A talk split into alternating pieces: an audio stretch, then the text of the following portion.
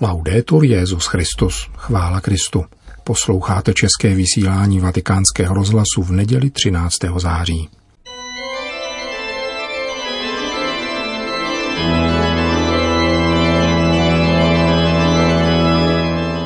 V komentáři Církev a svět uslyšíte zamyšlení italského jezuity otce Antonia Spadára.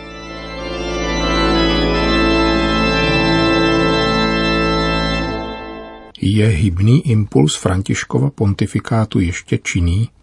Někteří komentátoři a analytikové si položili otázku, zda tento impuls dosud trvá. Jiní se pokoušeli zkoumat jeho podstatu. Jakým způsobem František vede církev a jak ho po sedmi letech pontifikátu interpretovat? Pokusme se pátrat po tomto způsobu, uplatňovaném touto konkrétní osobností s jejími životními osudy a formací. Ignaciánská vize Františka se nezakládá na funkcionářském plánování nebo třídění možností, nýbrž je explikací a konkretizací vnitřních zkušeností. Je tedy zřejmé, že ptát se na program papeže Františka nemá smysl. Papež nemá nějaké připravené ideje, které by aplikoval na realitu, ani ideologický plán reform, nýbrž postupuje na základě duchovní zkušenosti a modlitby – krok za krokem, v dialogu, po poradách a v konkrétní odpovědi na lidskou křehkost. Vytváří strukturální podmínky reálného a otevřeného dialogu, který není předem dán či strategicky nastudován u psacího stolu. V homíli o letošních letnicích neváhal v této souvislosti říci, že apoštolové jsou nepřipraveni, ale dávají se v šanc a vycházejí ven – Rozhodnutí přijímaná papežem se pojí k duchovnímu rozlišování, které vyvažuje nevyhnutelnou dvojznačnost života a umožňuje najít nejvhodnější prostředky, což nejsou vždycky ty, které se zdají velké nebo mocné. Vnímá tedy duchovní útěchy i neútěchy, snaží se chápat, kam vedou a v rámci tohoto duchovního procesu se rozhoduje. Principem, který syntetizuje tuto vývojovou krizi, je pohyb vyjádřený úslovím non coerceria maximo sed contineri a minimo divinum est. Nebýt omezen největším, ale být obsažen v tom nejmenším. To je božské. Tato věta z epitafu složeného neznámým jezuitou ke cti svatého Ignáce z Loyoli se tolik zalíbila Helderlinovi, že ji učinil motem své básně Hyperion. František ji však podobně jako autor epitafu dává do souvislosti s tím, co napsal svatý Tomáš Akvinský.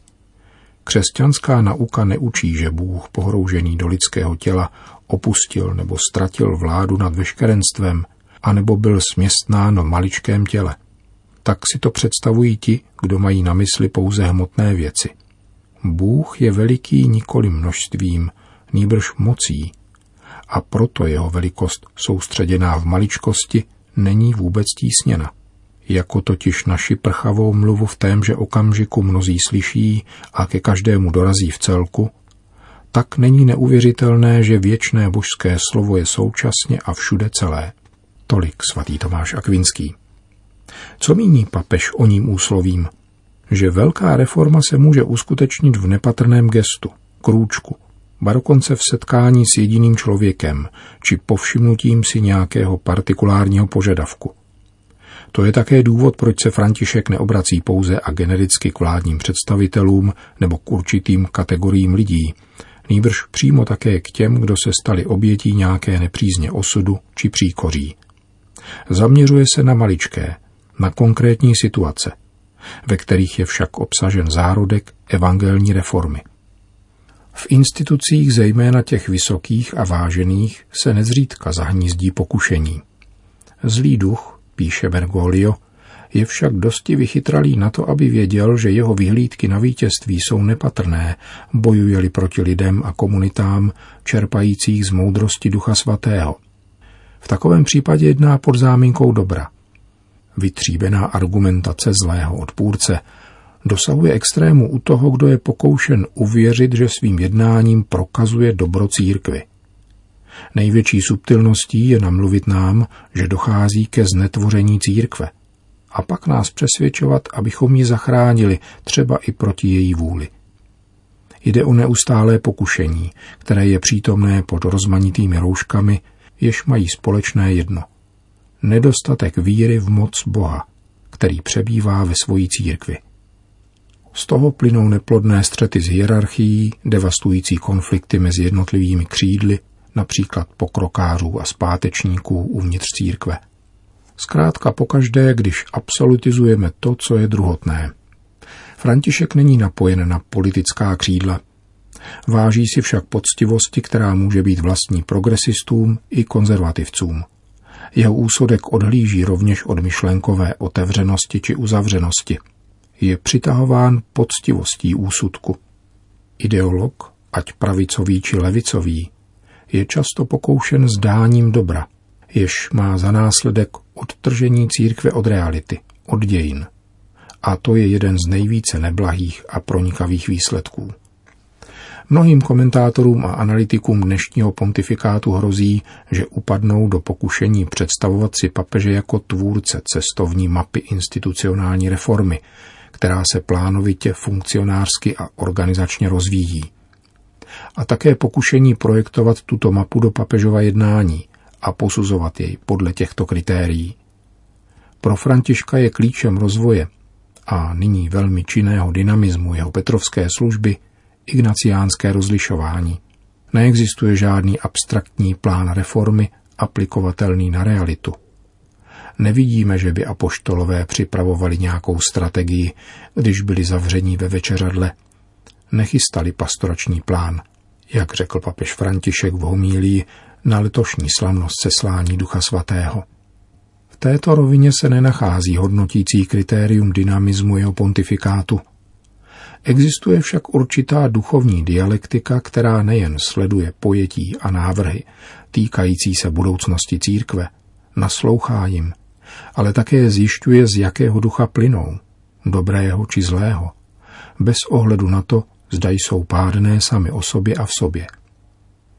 Je tudíž pochopitelné, že je třeba se vyvarovat rizika pěchovat reformu do duchovního zesvědčení. Upadáme do takového zesvědčení pokaždé, když konáme dobro, avšak proto, abychom dosáhli svých cílů, svých ideí o církvi, jakou by měla být, aniž bychom se inspirovali rozlišováním, které je vlastní víře v Ježíše. Zesvědčtělá logika je tím nejzaším a nejhlubším pokušením, proti němuž je třeba bez oddechu bojovat. O letošní slavnosti seslání Ducha Svatého řekl František v homílí otevřeně. Světský pohled vidí struktury, které je třeba zefektivnit. Duchovní pohled vidí bratry a sestry žadonící o milosedenství.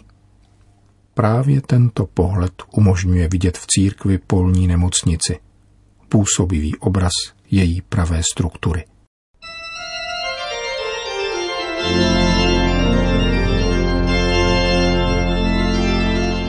komentáři Církev a svět jste slyšeli zamyšlení italského jezuity otce Antonia Spadára.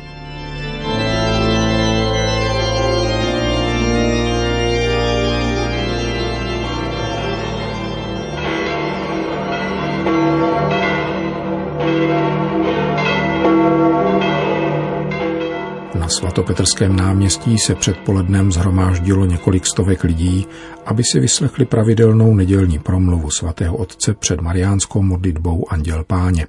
Papež František komentoval evangelium ze 24. neděle liturgického mezidobí, kdy Ježíš odpovídá podobenstvím na Petrovu otázku, kolikrát má bratrovi odpustit. V podobenství z dnešního evangelia o slitovném králi se vyskytuje dvakrát úpěnlivá prozba dlužníka. Měj se mnou strpení a všechno ti zaplatím. Poprvé je pronesena služebníkem, který dluží králi 10 tisíc hřiven, což je enormní suma. Dnes by to byly miliony a miliony euro. Po druhé ji pronese jiný služebník, téhož krále. Dluží také, ale nikoli králi, nýbrž služebníkovi s o ním enormním dluhem.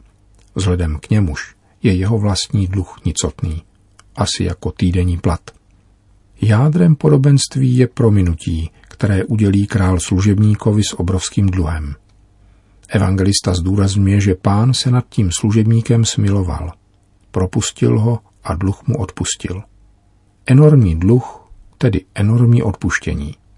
Onen služebník se však hned poté projeví jako neúprosný vůči svému druhovi ve službě, který mu dluží skromnou částku. Nevyslyší jej, rozlítí se na něho a dá jej zavřít do vězení, dokud tento nepatrný dluh nezaplatí. Když se to rozví král, zarmoutí se, zavolá si tohoto ničemného služebníka a uvězní ho. Já jsem ti odpustil tolik a ty nejsi schopen odpustit tak málo. V podobenství nacházíme dva odlišné postoje. Ten boží, který je představován odpouštějícím králem, a ten lidský. V božím postoji je spravedlnost proniknuta milosedenstvím, zatímco ten lidský se omezuje na spravedlnost. Ježíš nás vybízí, abychom se odvážně otevřeli síle odpuštění, protože v životě se nevyřeší všechno spravedlností. Nezbytná je milosrdná láska, jež je také základem pánovi odpovědi na Petrovu otázku, která tomuto podobenství předchází. Pane, kolikrát mám odpustit svému bratru, když se proti mně prohřeší? Ježíš mu odpověděl, říkám ti nejvíc sedmkrát, ale třeba sedma sedmdesátkrát. V biblické řeči symbolů to znamená, že jsme povoláni odpouštět vždycky. Kolika utrpením, kolika zraněním, kolika válkám by se zamezilo, kdyby odpuštění a milosedenství byly naším životním stylem. I v rodině. Kolik jen rodin se rozpadá, když, se nedo, když si nedovedou odpustit. Kolik bratří a sester v sobě nosí zášť. Lásku je nezbytné aplikovat ve všech mezilidských vztazích. Mezi manželi, mezi rodiči a dětmi, v našich komunitách a také ve společnosti a v politice.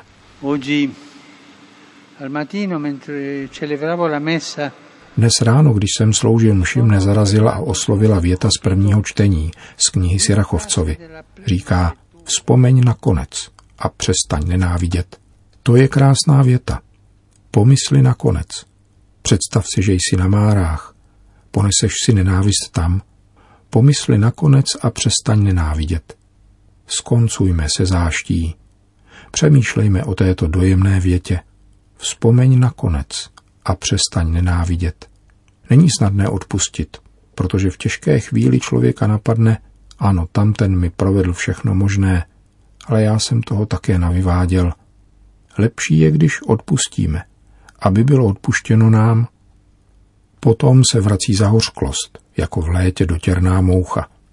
Odpuštění není jen záležitost okamžiku, nýbrž neustálého odporování oné záhořklosti a nevraživosti, která se vrací.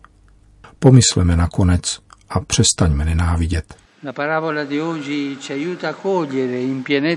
Dnešní podobenství nám pomáhá plně pochopit význam věty, kterou pronášíme v modlitbě Otčenáš. Odpusť nám naše viny, jako i my odpouštíme našim viníkům. Tato slova obsahují dvě rozhodující pravdy. Nemůžeme si nárokovat boží odpuštění pro sebe, pokud my neodpustíme svému bližnímu. Toto je podmínka. Pomyslet nakonec na boží odpuštění a přestat nenávidět, vypudit nevraživost, on dotěrnou mouchu, která se vrací a vrací. Pokud se nesnažíme odpustit a mít rádi, nedostane se odpuštění a lásky ani nám. Svěřme se mateřské přímluvě Matky Boží, ať nám pomáhá uvědomit si, kolik dlužíme Bohu a stále si to pamatovat, abychom tak měli srdce otevřené milosedenství a dobrotě. E po společné mariánské modlitbě Anděl Páně Petrův nástupce všem požehnal. Sit nomen Domini benedictum. Ex hoc nunc et in seculum. Aiutorium nostrum in nomine Domini. Qui fecit celum et terram. Benedicat vos, omnipotens Deus, Pater, et Filius, et Spiritus Sanctus. Amen. Končíme české vysílání vatikánského rozhlasu. Chvála Kristu. Laudetur Jezus Christus.